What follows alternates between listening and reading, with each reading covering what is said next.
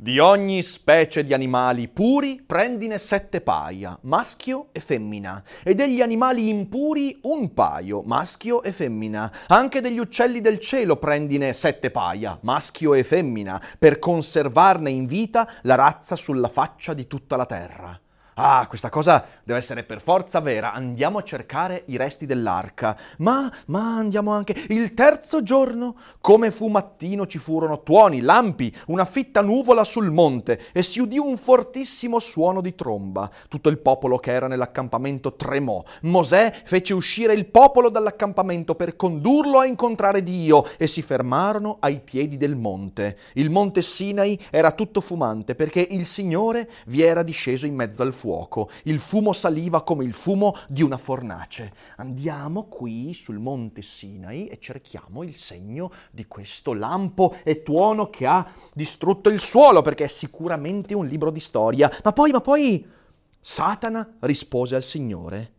È forse per nulla che Giobbe teme Dio? Non lo hai forse circondato di un riparo, lui, la sua casa e tutto quel che possiede? Tu hai benedetto l'opera delle sue mani e il suo bestiame ricopre tutto il paese. Ma stendi un po' la tua mano, tocca quanto egli possiede e vedrai se non ti rinnega in faccia.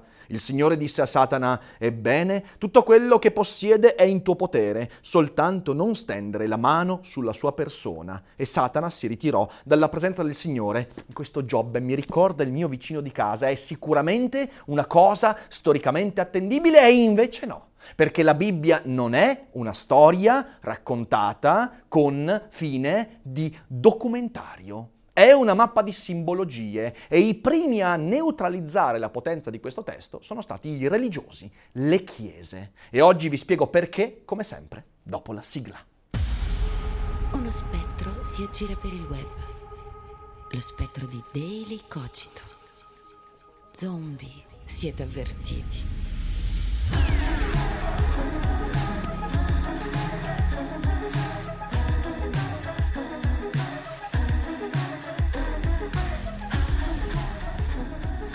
Io sono un individuo ateo, con poca fede, anche se in studio c'è fede, però sono anche un lettore della Bibbia. Questo è un testo che io spesso ho preso in mano, è un'edizione peraltro molto bella questa, ed è un libro su cui sono tornato spesso, soprattutto nei momenti di difficoltà, quando ho perso mio padre, quando eh, ho cambiato lavoro, eh, quando ero in confusione. E ricordo ancora la prima volta che ho affrontato questo libro. Era quando avevo 17 anni e ho rischiato di morire per via di una cura sbagliata. E io ricordo che c'era un pensiero che mi baluginava in testa. Il pensiero era, cazzo, ma perché tutti quanti leggono, che poi non è vero, e eh, la leggono in pochissima, perché tutti quanti leggono e hanno letto la Bibbia? Tutti i grandi personaggi della storia avevano delle Bibbie, eh, tutti i filosofi hanno affrontato la Bibbia.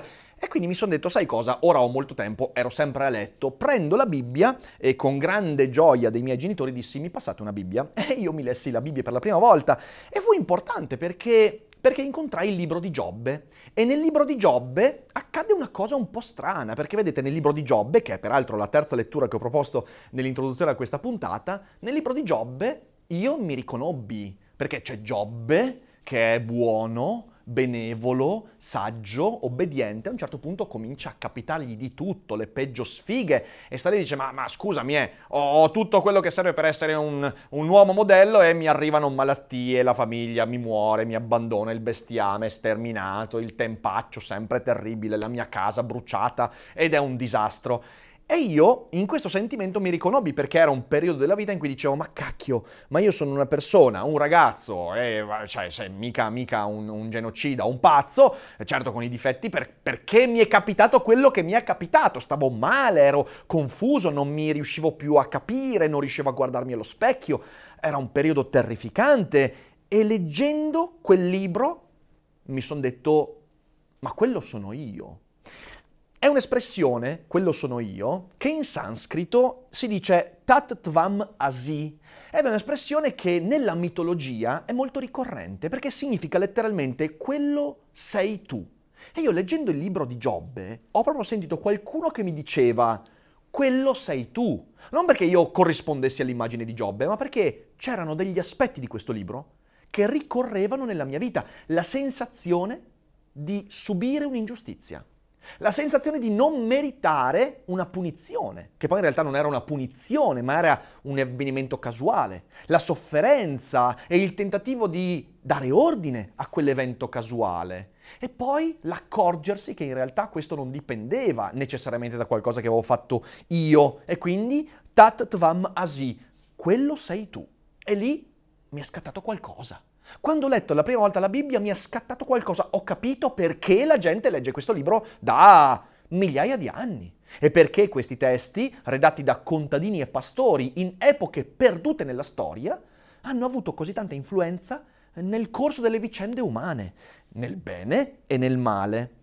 Fin dall'inizio mi è stato molto chiaro, la Bibbia è una mappa di simboli utile per riconoscersi e orientarsi. È una mappa che ti dà una leggenda, degli elementi, utili per dare ordine a quello che accade nella tua vita e per farti dire, ah ma qui ci sono io, quello sono io, lì ci sono cose che ho vissuto e quindi mi posso orientare. Non per considerare vere quelle cose, ma per considerare vero me stesso. Ed è questo il potere di un testo di questo tipo. Non ha alcuna valenza storica. Chiunque venga a dirvi che la Bibbia vi racconta fatti storici, vi sta pigliando per il culo con buona pace di Biglino o di quelli che vogliono vendervi l'immagine della Sindone o quelli che dibattono sull'Immacolata Concezione di Maria Vergine come una cosa storicamente attendibile. No! La biologia ti dice che la partenogenesi nell'umanità è una cazzata ma ciò non significa che la storia dell'Immacolata Concezione non possa avere un valore per far dire a qualcuno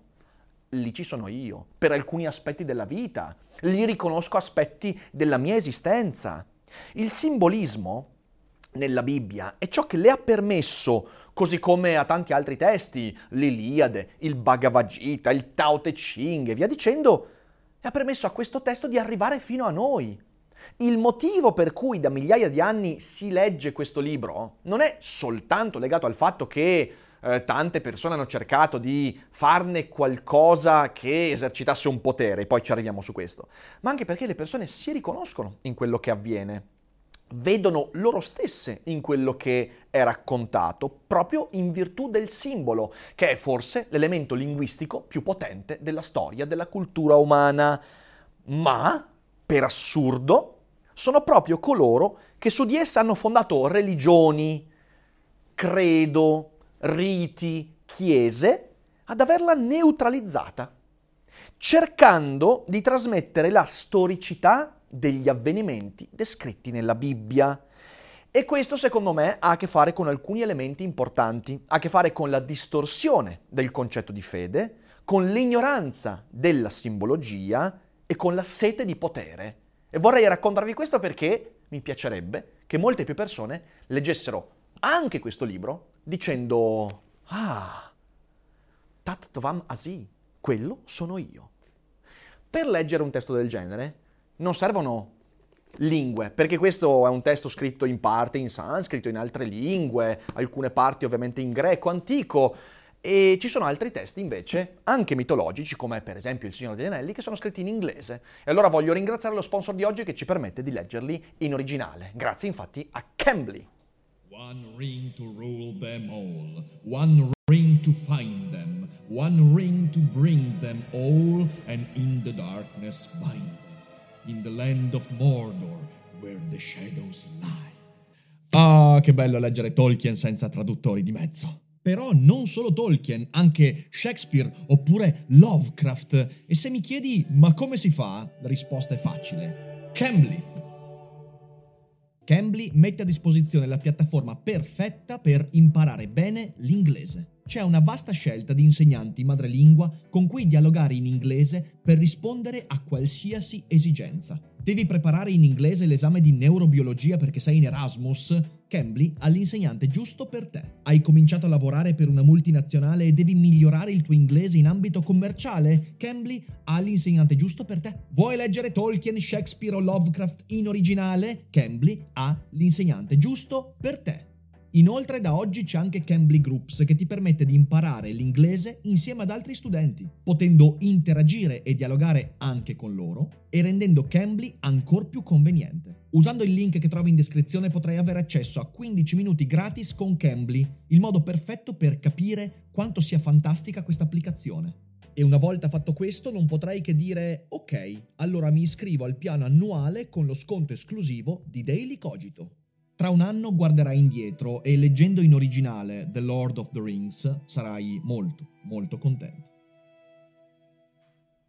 Accanto a tutto questo, prima di iniziare con la nostra disquisizione religiosa, antropologica e culturale, vorrei anche ricordarvi che i posti per le sei date dello Stand Up Cogito Tour stanno andando velocemente verso il tutto esaurito. Sei città, sei teatri, sei daily cogito sul palcoscenico con sei ospiti meravigliosi. Saremo infatti in sei città per discutere di felicità insieme ad Andrea Lorenzon, Cartoni Morti, a Uesa, a Parabellum, a Dario Moccia, Boccia, all'Avvocato dell'Atomo e a Vittorio Emanuele Parsi. Sul sito dailycogito.com trovate tutti quanti i link nella sezione eventi per prenotare il vostro posto. Mi raccomando, sarà una grande avventura in cui sviscereremo il concetto di felicità e ovviamente gli abbonati al canale YouTube potranno anche seguire le live e se volete essere lì davanti al palco anche per partecipare al Q&A dopo la chiacchierata, beh, questa è l'occasione giusta. Non perdete l'occasione perché poi ve ne pentirete. E adesso torniamo alla nostra trasmissione. Quindi,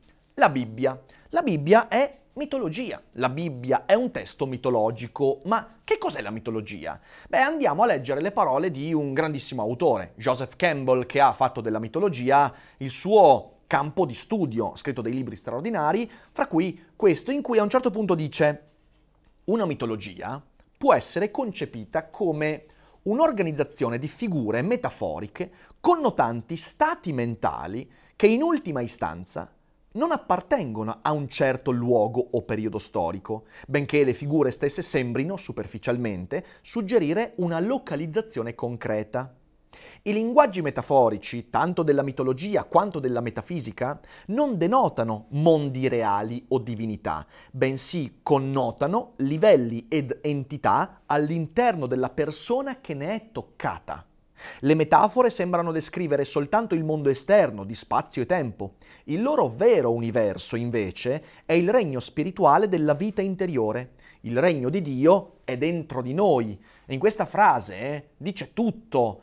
Quando tu leggi un testo mitologico, stai leggendo te stesso, non stai leggendo fatti avvenuti realmente. Lasciamo perdere che nell'Iliade la guerra di Troia, a quanto pare storicamente avvenuta, non è il valore dell'Iliade, la storicizzazione dell'avvenimento. Il valore è il dialogo fra Ettore e Andromaca, è il ritorno nell'Odissea di Ulisse ad Itaca quando incontra Argo, eh, il combattimento con i proci e la riacquisizione del proprio potere all'interno del regno di Itaca. Insomma, non c'entra niente il fatto che poi ci siano degli eventi storicamente collegati a quella storia. La mitologia ha a che fare con chi legge e riesce a toccare la sua interiorità, scatenando dei movimenti spirituali, intellettuali, che mi permettono di individuarmi meglio. E continua Campbell, dopo aver fatto l'esempio, il regno di Dio è dentro di noi. Cos'è che vuol dire? Non vuol dire che lassù c'è un regno di Dio come su Civilization solo che sulle nuvole, non c'entra un cazzo, c'entra il fatto che ciò che tocca la mitologia anche biblica è dentro di te. E continua Campbell dicendo il problema, come abbiamo già notato varie volte, è che queste metafore, relative a ciò che non può essere detto in altro modo, vengono prosaicamente mal interpretate come inerenti a fatti tangibili o a eventi storici. La denotazione, ovvero il riferimento spaziale e temporale, una particolare immacolata concezione, la fine del mondo, eccetera, eccetera, è scambiata per il messaggio e la connotazione, ovvero la ricca aura della metafora in cui può essere individuato il suo significato spirituale, viene completamente ignorata. Ciò che resta è la particolare inflessione etnica della metafora, il suo rivestimento storico e non il nucleo spirituale vivente. E questo è neutralizzare la metafora. Prendere una metafora e eh, eliminare la connotazione che ha a che fare con il lettore, non con gli autori, significa distruggere il valore e la potenza della metafora. E poi dice anche un'altra cosa che voglio leggervi, perché questo è un testo molto molto bello. Ehm, qualche pagina prima dice, a riguardo della Bibbia proprio, molti elementi della Bibbia sembrano privi di vita e poco credibili perché sono stati considerati fatti storici invece che rappresentazioni metaforiche di realtà spirituali. Prendete l'Immacolata Concezione citata, o, o, l'Apocalisse di Giovanni, o che però è una previsione, quindi non può essere neanche considerata un fatto storico. Prendete l'Arca di Noè. Eh, ragazzi, c'è gente che è andata a fare la spedizione in cerca dell'arca, eh, del monte Ararat dove l'arca si è depositata. Eh. Ma avete letto? Qualcuno ha letto veramente il racconto del diluvio universale nell'Esodo? Cioè, perché mai dovrebbe essere un fatto storico quando eh, il contesto storico è completamente distrutto, gli animali sono eh, ovviamente eh, chiamati in modo totalmente arbitrario, sbagliato, approssimativo, perché l'arca dovrebbe essere realmente esistita? Ma eh, andiamo avanti e dice, eh, sono stati applicati in modo concreto a grandi figure quali Mosè e Giovanni Battista, come fossero resoconti in tempo reale delle loro gesta. Il fatto che tale enfasi sull'aspetto storico anziché spirituale sia persistita fino al XXI secolo è emblematico della sfasatura che i capi delle religioni istituzionali hanno colpevolmente accentuato tra le loro idee statiche e le conoscenze in rapido sviluppo delle più recenti ricerche scientifiche. L'incapacità di seguire l'ingiunzione di Papa Giovanni XXIII di interpretare i segni dei tempi fa sì che rimangano indietro rispetto all'epoca in cui vivono. L'insegnamento religioso formale stenta a rinnovarsi, non riesce a incorporare o anche solo a riconoscere i progressi della ricerca che ci permettono di leggere con uno sguardo nuovo i grandi documenti e le tradizioni delle religioni occidentali dominanti. E via dicendo. Questo porta a una grave crisi anche nella lettura di questi testi e porta tante persone anche a prendere la Bibbia dicendo vabbè ma è un testo superato, inutile, che non ha nessun valore. Certo che non ha valore se viene raccontato come un testo che ha valenza storica e storicizzante. La potenza del mito sta nel fatto di fornirci simboli utili a orientarci, a prescindere dalla relazione storica fra me e chi ha scritto il mito, fra me e il contesto storico in cui il mito è stato scritto. Non ha nessun senso, sarebbe come dire che un testo come la Divina Commedia ha valore solo e soltanto se consideriamo eh, il viaggio di Dante come storicamente attendibile. Non ha alcun senso, ma non ci costa nulla fare un viaggio nel tempo mentale, pensare che fra 4500 anni, 5000 anni, qualcuno prenderà la Divina Commedia dicendo, beh, ma il viaggio di Dante è reale. Perché è quello che oggi noi facciamo con un testo come la Bibbia. E sappiamo perfettamente da più vicini a Dante che Dante non è sceso all'inferno perché l'inferno non esiste, non ha incontrato Ulisse eh, nel girone eh, de, de, de, delle persone peccanti, non ha visto il purgatorio, non, ha, non è successo nulla di tutto questo. Quindi di cosa stiamo parlando?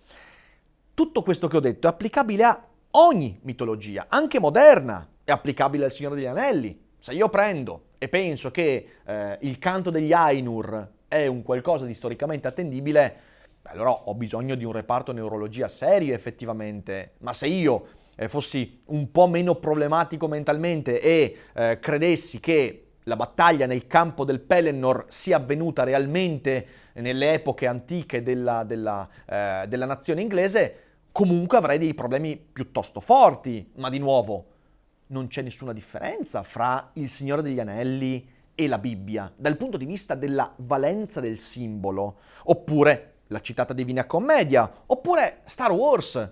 Non c'è nessun tipo di differenza se non quella dell'epoca in cui è prodotto, del medium in cui è prodotto, ma è sempre mitologia e la mitologia ha alcuni aspetti fondamentali. Propone immagini ricorrenti che io ritrovo in diversi momenti della vita e in diverse narrazioni eh, sempre Campbell nel bellissimo libro L'eroe dei mille volti, questo lo dice chiaramente, troviamo lo stesso concetto, la stessa immagine eh, nella vita di Gesù, nella vita di Buddha e in Star Wars. E non è un caso questo, non è che semplicemente perché, ah vabbè, va di moda, è che quella cosa ci permette di riconoscere degli aspetti di noi stessi nella storia e quindi orientarci. Eh, ci sono simboli formativi, ovvero simboli che ti forniscono eh, concrete idee e spunti per migliorarti come individuo, per affrontare problemi, per essere all'altezza di quello che ti accade.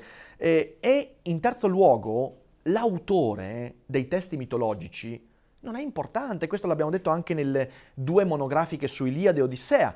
Eh, tutto il discorso su Omero esistito, non esistito, Omero cieco, Omero reale, Omero di qua, non toglie nessun tipo di valenza al valore simbolico dei testi.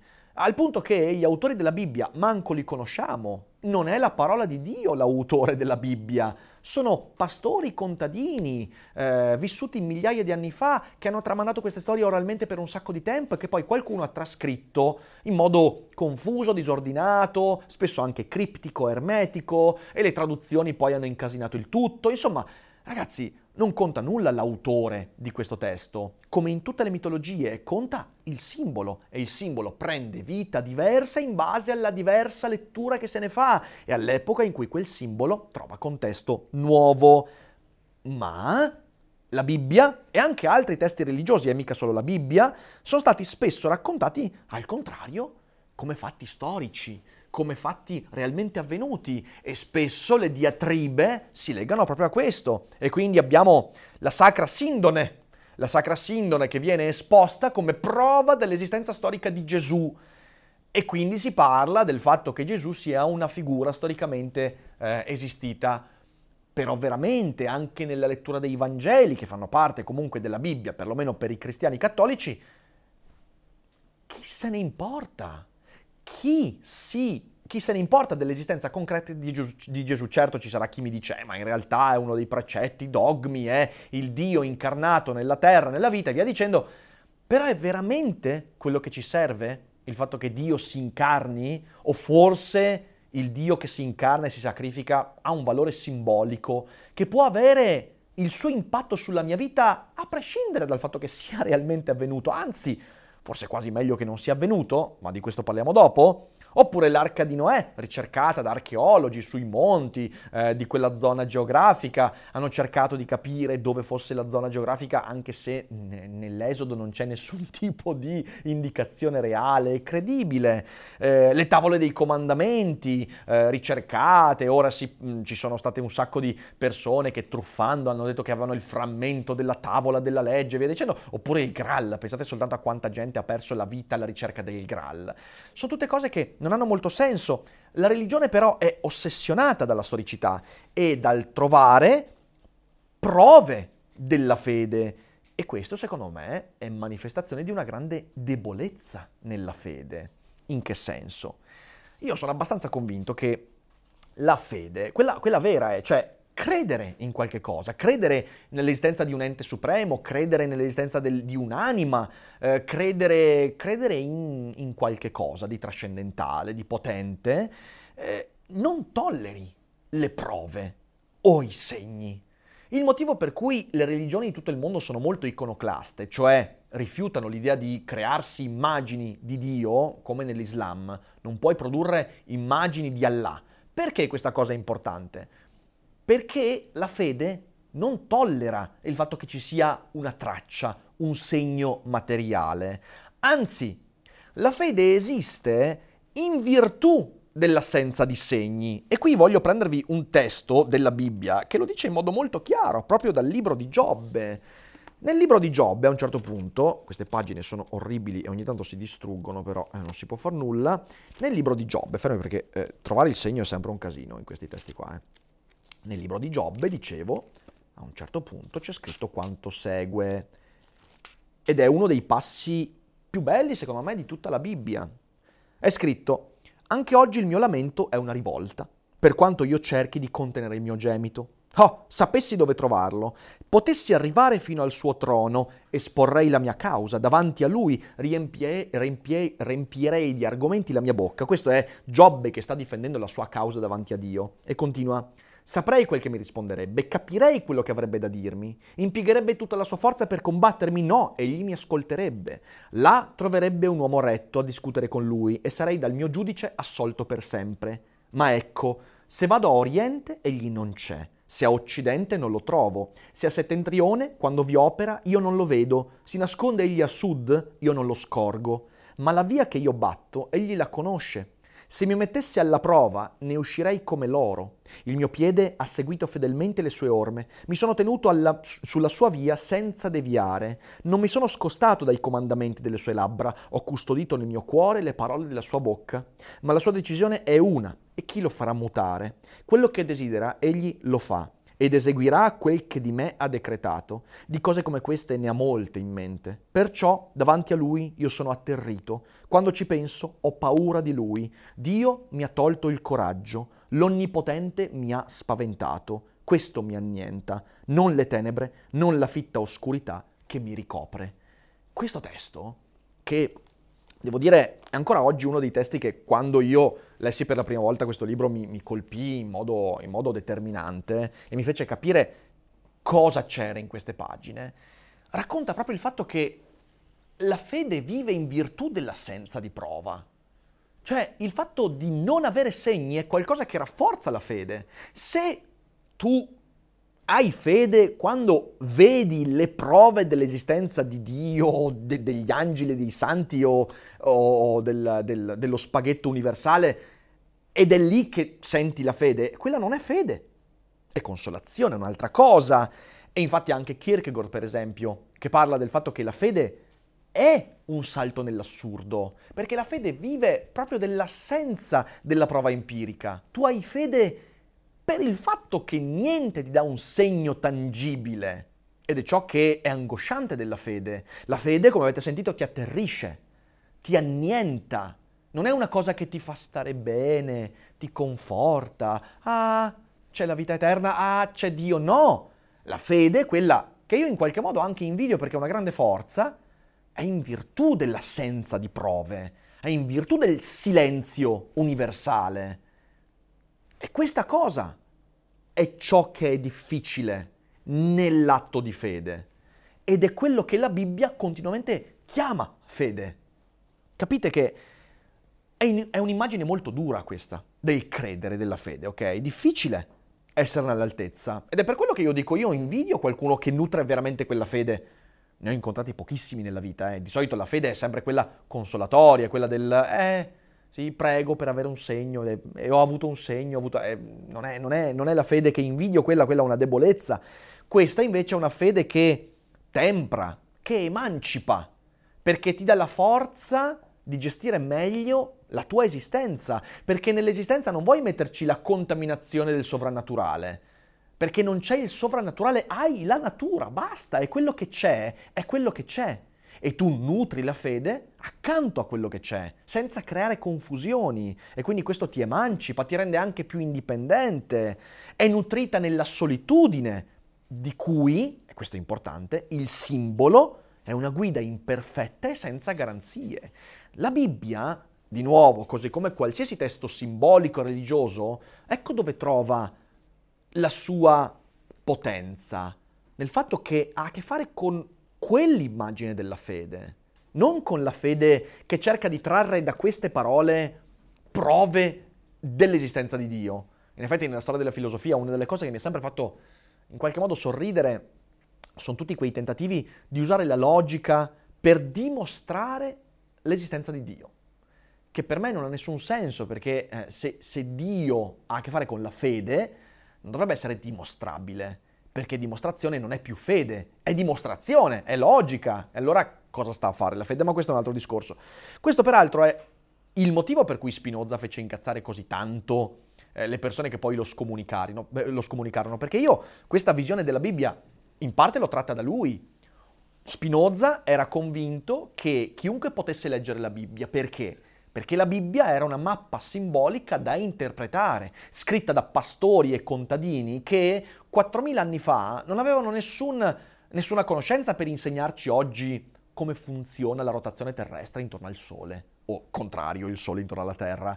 Eh, questi pastori non avevano nessuna cognizione delle leggi della fisica, eh, non avevano autorità per dire come delle persone 3000 anni dopo avrebbero dovuto gestire la politica, il ruolo delle donne, eh, tutte queste cose, no, l'educazione dei figli. Prendere la Bibbia come documento storico è stupidissimo.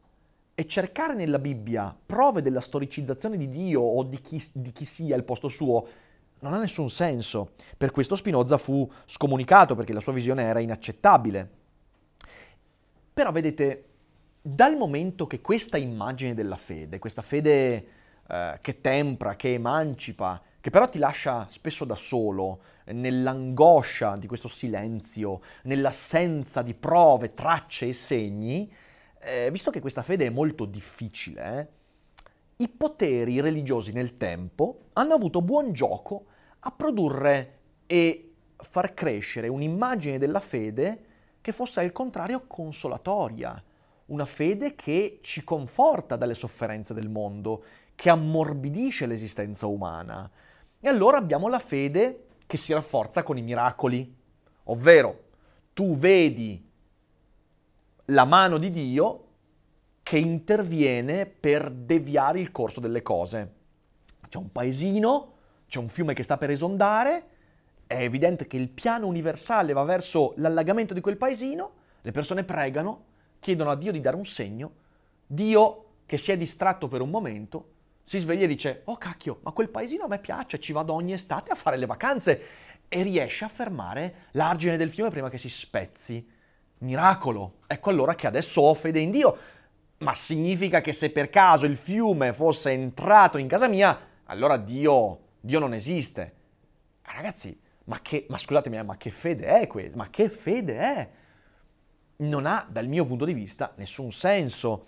Eh, anche perché questo, di nuovo, significa che nel mondo ci sono cose che o Dio ha desiderato che andassero in un certo modo, però poi cambia idea, e un Dio che cambia idea a me sembra un Dio un po' confuso, eh, perché se ha un progetto che ha a che fare col destino, non vedo perché dovrebbe cambiare idea, dovrebbe anche già sapere che qualcuno lo pregherà. Quindi sono tutte cose contraddittorie che stanno lì e ti fanno dire ma ma che immagini di Dio hanno le persone che cercano i miracoli?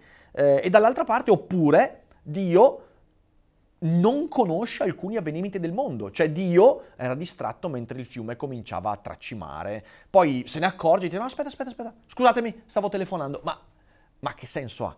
Eh, persone che cercano tracce storiche. E quindi appunto la sindone, è uno dei miei primi ricordi religiosi, nel 2000 avevo 12-13 anni, andammo a vedere la sindone a Torino, parte che c'era una fila, io ancora adesso ho gli incubi, era un caldo bastardo, e c'era tutta sta gente, c'era sta teca con dentro un telo macchiato, che tutti stavano lì a guardare, si fermavano intere, me- mezz'ore a guardare, poi c'era quello che diceva dai, circolare, circolare, basta, e tu avevi fatto quattro ore di fila per vedere questo telo. E quella doveva essere la prova dell'esistenza di Gesù. Poi sai, sappiamo perfettamente che la sindone non è traccia del corpo di Gesù, ma è stata prodotta forse, forse scientemente anche nel circa 1200-1300, però beh, al netto di questo, perché deve esserci una traccia storica? Perché deve esserci il Graal? Per credere nella transustanziazione e nel sacrificio di Gesù Cristo? Perché deve esserci la traccia dello scafo eh, dell'arca di Noè per credere che il diluvio ci sia stato. Il diluvio è palesemente una metafora. Quando leggi l'Esodo è chiaro che quel testo non significa circa 4500 anni fa è piovuto per 2 milioni di anni. Ma che cosa? Scusate, ho sentito male. Non ha nessun senso considerare storico quel documento. E chiunque dica il contrario eh, ha delle fantasie in testa che secondo me deve mettere a posto con qualcuno di bravo. Tracce storiche. Perché le tracce storiche dovrebbero rafforzare la fede? Anzi, dovrebbero indebolirla. Un Dio che crea un piano del mondo e chiede alle persone di avere fede in lui e poi mette le tracce, mette gli indizi, come in un gioco di ruolo, to, ti metto lì la sindone, così magari tu la vedi e ci credi. È un, è un dio molto insicuro questo, è un dio... Allora a questo punto, perché non me l'hai detto all'inizio? Nasco, arriva Dio, ti fa, uè vecchio, prega, e stai zitto. Sarebbe stato molto più pratico. Se davvero la fede deve rafforzarmi, perché deve essere la traccia di una debolezza? I ritualismi, ovviamente tutte le, le, chiese hanno prodotto questi rituali, i rituali creano comunità e appartenenza, che di nuovo sono cose consolatorie, eh, le preghiere per l'intervento divino.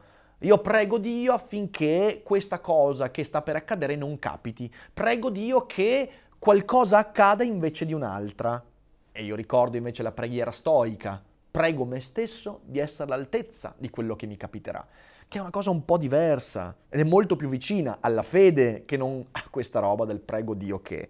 E poi i santi e tutto quello che ne viene, quindi queste, queste, queste, queste comunità di sottoangeli, di sottodivinità, che in realtà sono tutte atte a manifestare un'incertezza della fede eh, che mi ha, lasciato, mi ha lasciato sempre basito perché, perché è talmente palese che è così, che rimango basito a dire ma gli uomini di chiesa, le donne di chiesa, le persone di fede, ogni tanto non dicono ragazzi scusate, forse è il caso di cambiare un po' strategia. Alcuni lo fanno, tipo Giovanni XXIII, il quale ha protestato proprio per le letture della storicizzazione della fede. Non è durato tanto lui, infatti.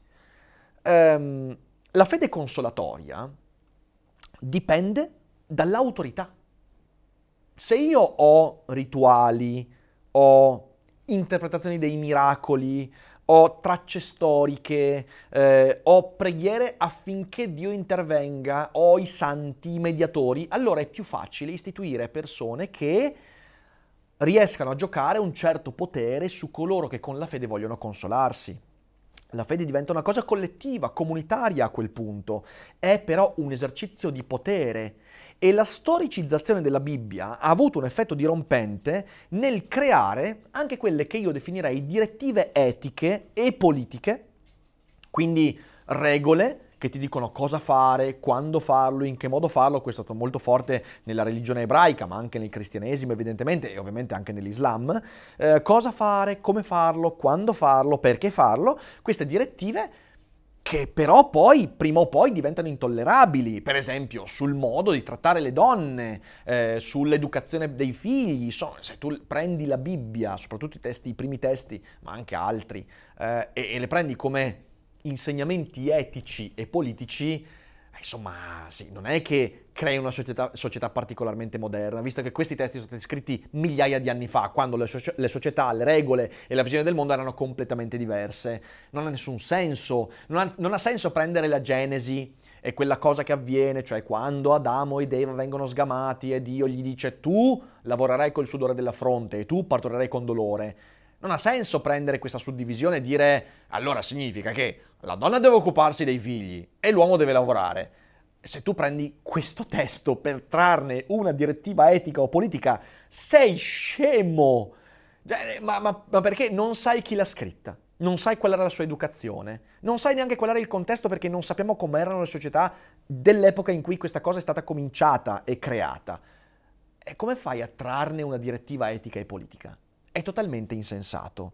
Eh, a farne le spese di tutto questo, della fede consolatoria, sono i simboli e i testi sacri, che si trasformano quindi in documentari storici, imperfetti, odiosi, ermetici, incomprensibili e neutralizzati. E per me questo è un danno enorme, perché tutto questo porta a ciò che Campbell chiama dissociazione mitica. Cioè il fatto che a un certo punto un'epoca, una cultura degli individui si dissociano, si scollano da quello che è il sostrato mitologico di riferimento e che ci piaccia o meno, che lo accettiamo o meno, parte del nostro sostrato mitologico occidentale attuale è legato anche alla Bibbia, è legato ad alcuni simboli che da lì prendono via e poi si sviluppano in tanti aspetti. Simboli della Bibbia li troviamo nella filosofia antica, li troviamo nella filosofia eh, scolastica e anche nella moderna. Lo troviamo nelle istituzioni politiche, nell'immagine che abbiamo dell'uomo, della libertà, del diritto. Ragazzi, cioè, che ci piaccia o meno, lì sono nate tante cose che poi si sono sviluppate, sono cresciute, ma noi abbiamo ancora questo nel nostro DNA occidentale. Eh, se tu ti, ti, ti, dissoci da questo, per esempio facendone sempre caricature, eh, ti fai male perché perdi, perdi una mappa eh, e allora da un lato il mito diventa una caricatura, da deridere, rifiutare e quindi si vede eh, lo stuolo, il popolo di persone che quando sono di fronte alla Bibbia dicono vabbè ma è un fantasy. E la risposta è sì, ma che cazzo c'entra? Cioè, il fatto che sia un fantasy non significa che non abbia valore. E queste persone dicono è un fantasy intendendo non ha nessun valore. Ma non è vero che non ha nessun valore. È un fantasy, certo, è una storia di fantasia. E non me ne frega nulla che abbia o meno attendibilità storica ma ciò non la, non la esautora dei messaggi simbolici che puoi acquisire. Se tu hai la dissociazione mitica, però produce un sacco di persone che dicono la Bibbia, spazzatura. Da un lato hai quelli che dicono il mito è la mia bandiera di appartenenza. Ma anche questa è dissociazione mitica, perché dissociarsi dal mito significa anche considerarlo reale e storico. Perché tu comunque non userai il mito con la sua funzione, che è quella di orientarti nel caos del mondo, avere spunti per agire meglio nella tua vita. E quindi quello che viene raccontato diventa bandiera. Io dico che l'evoluzionismo è sbagliato perché nella Bibbia c'è scritto che il mondo ha 4500 anni. Anche se questa è una stronzata di livelli spropositati, ci sono persone che si attaccano a questo, argomentano questo e dicono che è vero per appartenenza.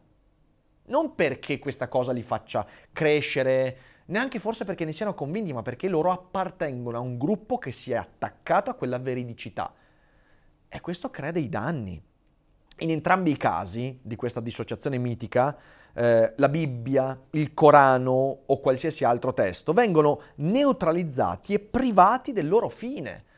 Ragazzi, io ho visto dei dibattiti in cui studiosi di Corano, miticamente dissociati, affermano che il volo a cavallo, il mirage, il volo a cavallo di Maometto verso la luna, in cui lui vede i dannati, i puniti, i salvati, eh, è realmente avvenuto. Gente che litiga, e trovate un sacco di dibattiti anche online, perché cazzo Maometto è volato a cavallo. Eh, cosa? quel testo è bellissimo in realtà. Io le dico, quel brano è bellissimo, ma è un bellissimo cumulo di simboli che possono essere utili anche per chi non fa parte, chi non si riconosce nella religione islamica, nel maomettismo. Non è necessario. Il Corano non è un testo che puoi apprezzare soltanto se parli arabo, se ti riconosci in Allah. No, è un testo che può essere letto e apprezzato nei suoi simboli anche se non fai parte di una certa cultura. Anzi, leggetelo, così come vi consiglio di leggere la Bibbia, ma prendetelo per quello che è. Una storia fantastica. Chi se ne frega del fatto che Maometto è realmente esistito? Non è quello il senso del Corano. E chi prende il Corano in modo letterale e storico fa lo stesso errore di chi prende la Bibbia in modo storico e letterale. La depotenzia. E ovviamente si dissocia dal mito, dal simbolo, e in questo modo diventa statico.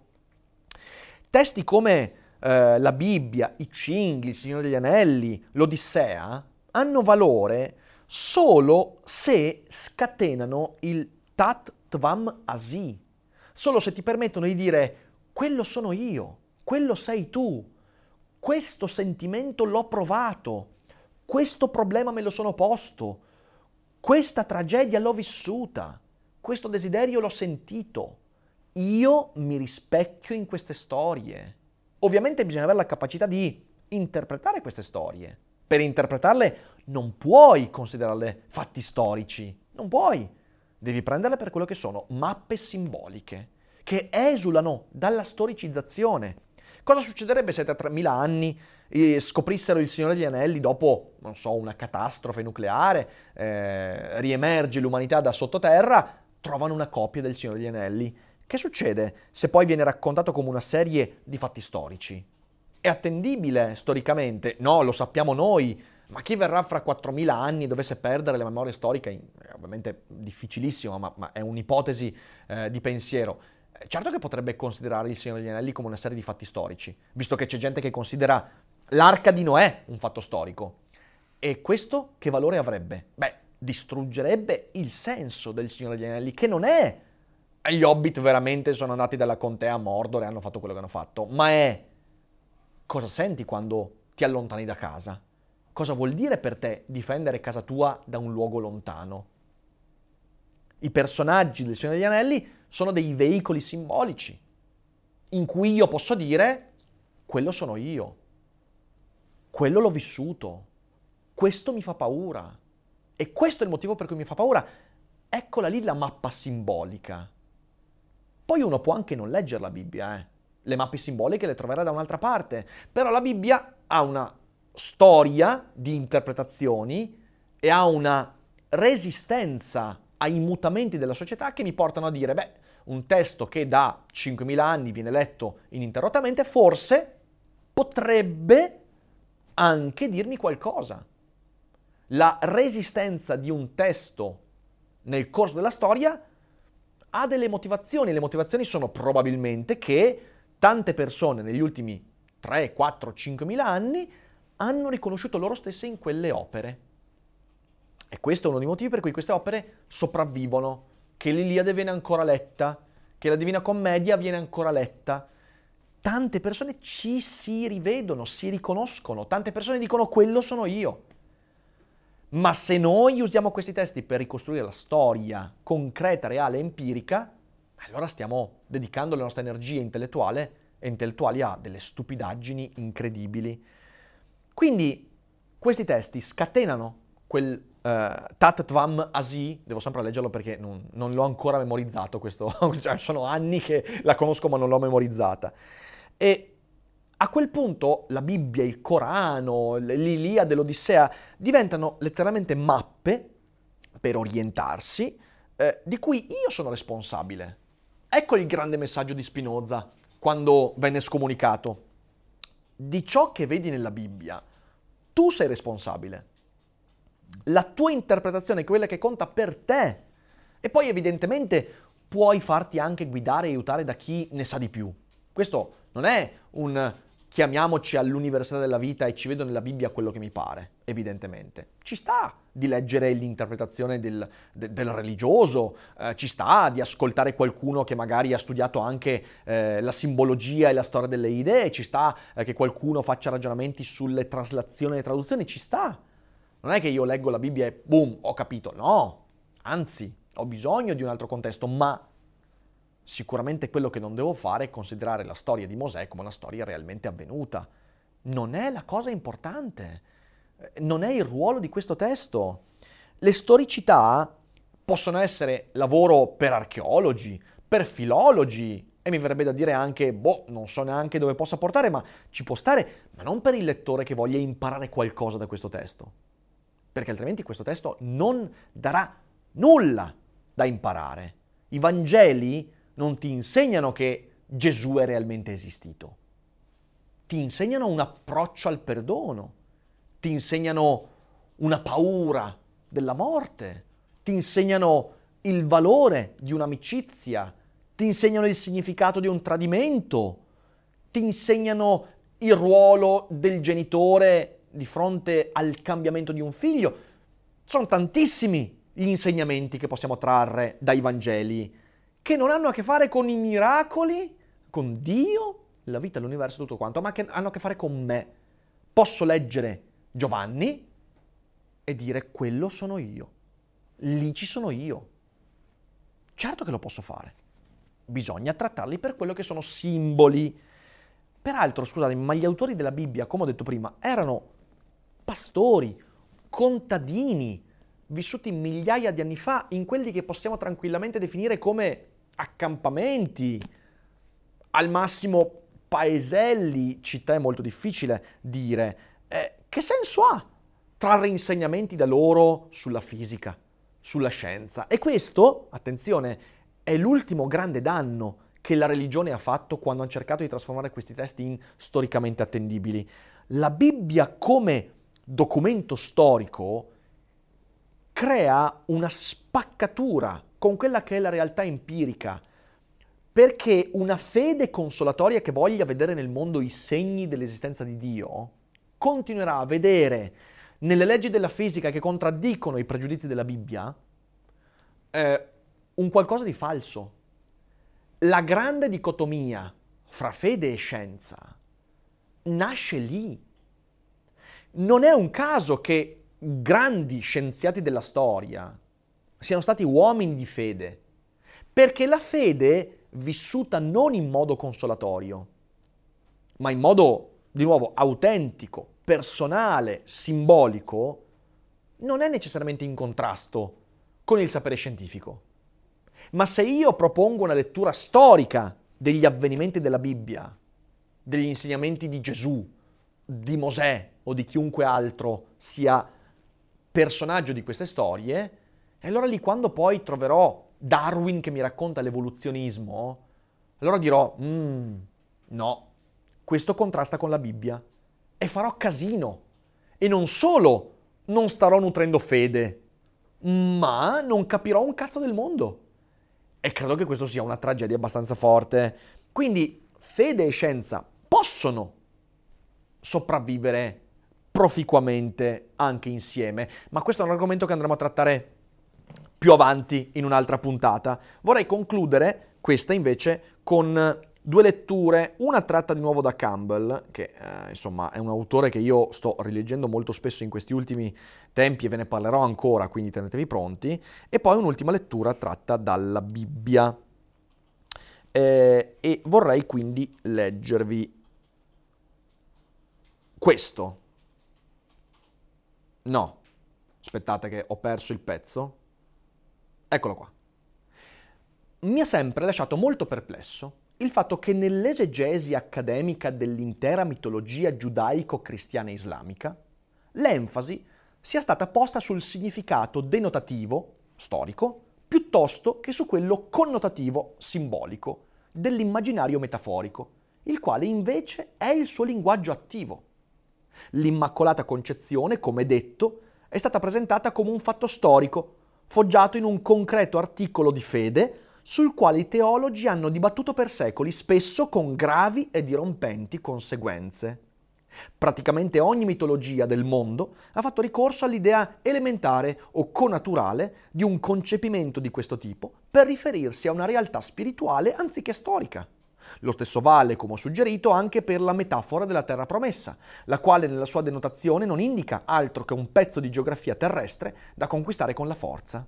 Al contrario, la sua connotazione, ossia il suo significato autentico, è un luogo spirituale del cuore, cui si può accedere solo mediante la contemplazione. Capite qual è?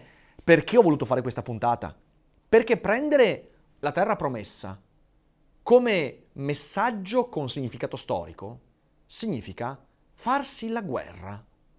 Prendere la terra promessa come significato simbolico significa cercare il proprio ruolo nel mondo.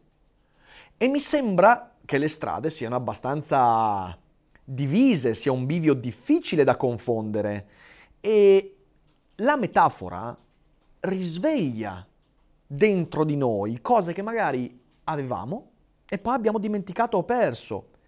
Le metafore, dice sempre Campbell, assolvono la loro funzione di rivolgersi a questi livelli profondi dell'essere umano quando riemergono nuovamente dal contesto di esperienza contemporaneo.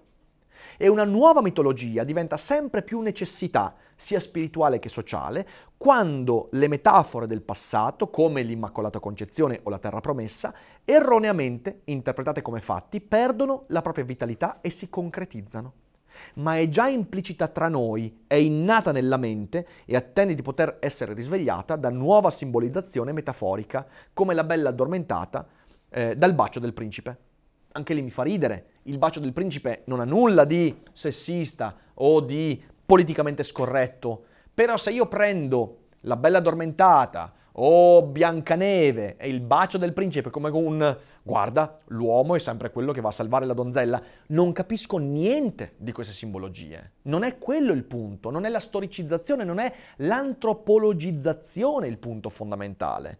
E voglio concludere con, dicevo, un'ultima lettura tratta dalla, dalla Bibbia, visto che insomma di questo si è parlato, che è di nuovo, se non l'avessi detto abbastanza, eh, un testo che vi consiglio di leggere.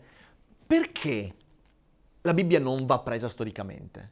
Ce lo dice l'Esodo. Il popolo vide che Mosè tardava a scendere dal monte. Allora si radunò intorno ad Aronne e gli disse, Facci un Dio che vada davanti a noi, poiché quel Mosè, l'uomo che ci ha fatti uscire dal paese d'Egitto, non sappiamo che fine abbia fatto. Qui il popolo di Israele si incazza perché non ha più un segno che confermi la sua fede. E quindi chiede ad Aronne, facci, dacci un segno. E Aronne rispose loro, staccate gli anelli d'oro che sono agli orecchi delle vostre mogli, dei vostri figli e delle vostre figlie e portatemeli. Furbone. E tutto il popolo si staccò dagli orecchi gli anelli d'oro e li portò ad Aronne. Egli li prese dalle loro mani e dopo aver cesellato lo stampo ne fece un vitello di metallo fuso. E questi dissero, e quelli dissero, O Israele, questo è il tuo Dio che ti ha fatto uscire dal paese d'Egitto. Quando Aronne vide questo, costruì un altare davanti al vitello ed esclamò, Domani sarà festa in onore del Signore. E cos'è che accade poi?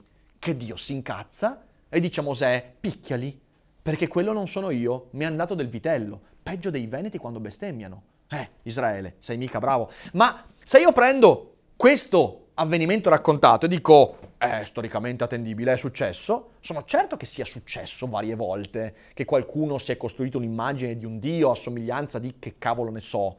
Ma non è quello il senso, il senso è che se tu hai fede e per la fede vuoi avere l'idolo, la fede ti fa un mazzo così.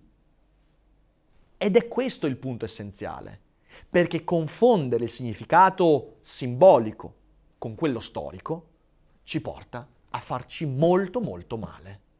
Perciò leggete la Bibbia, ma quando la leggete trovatevi dentro.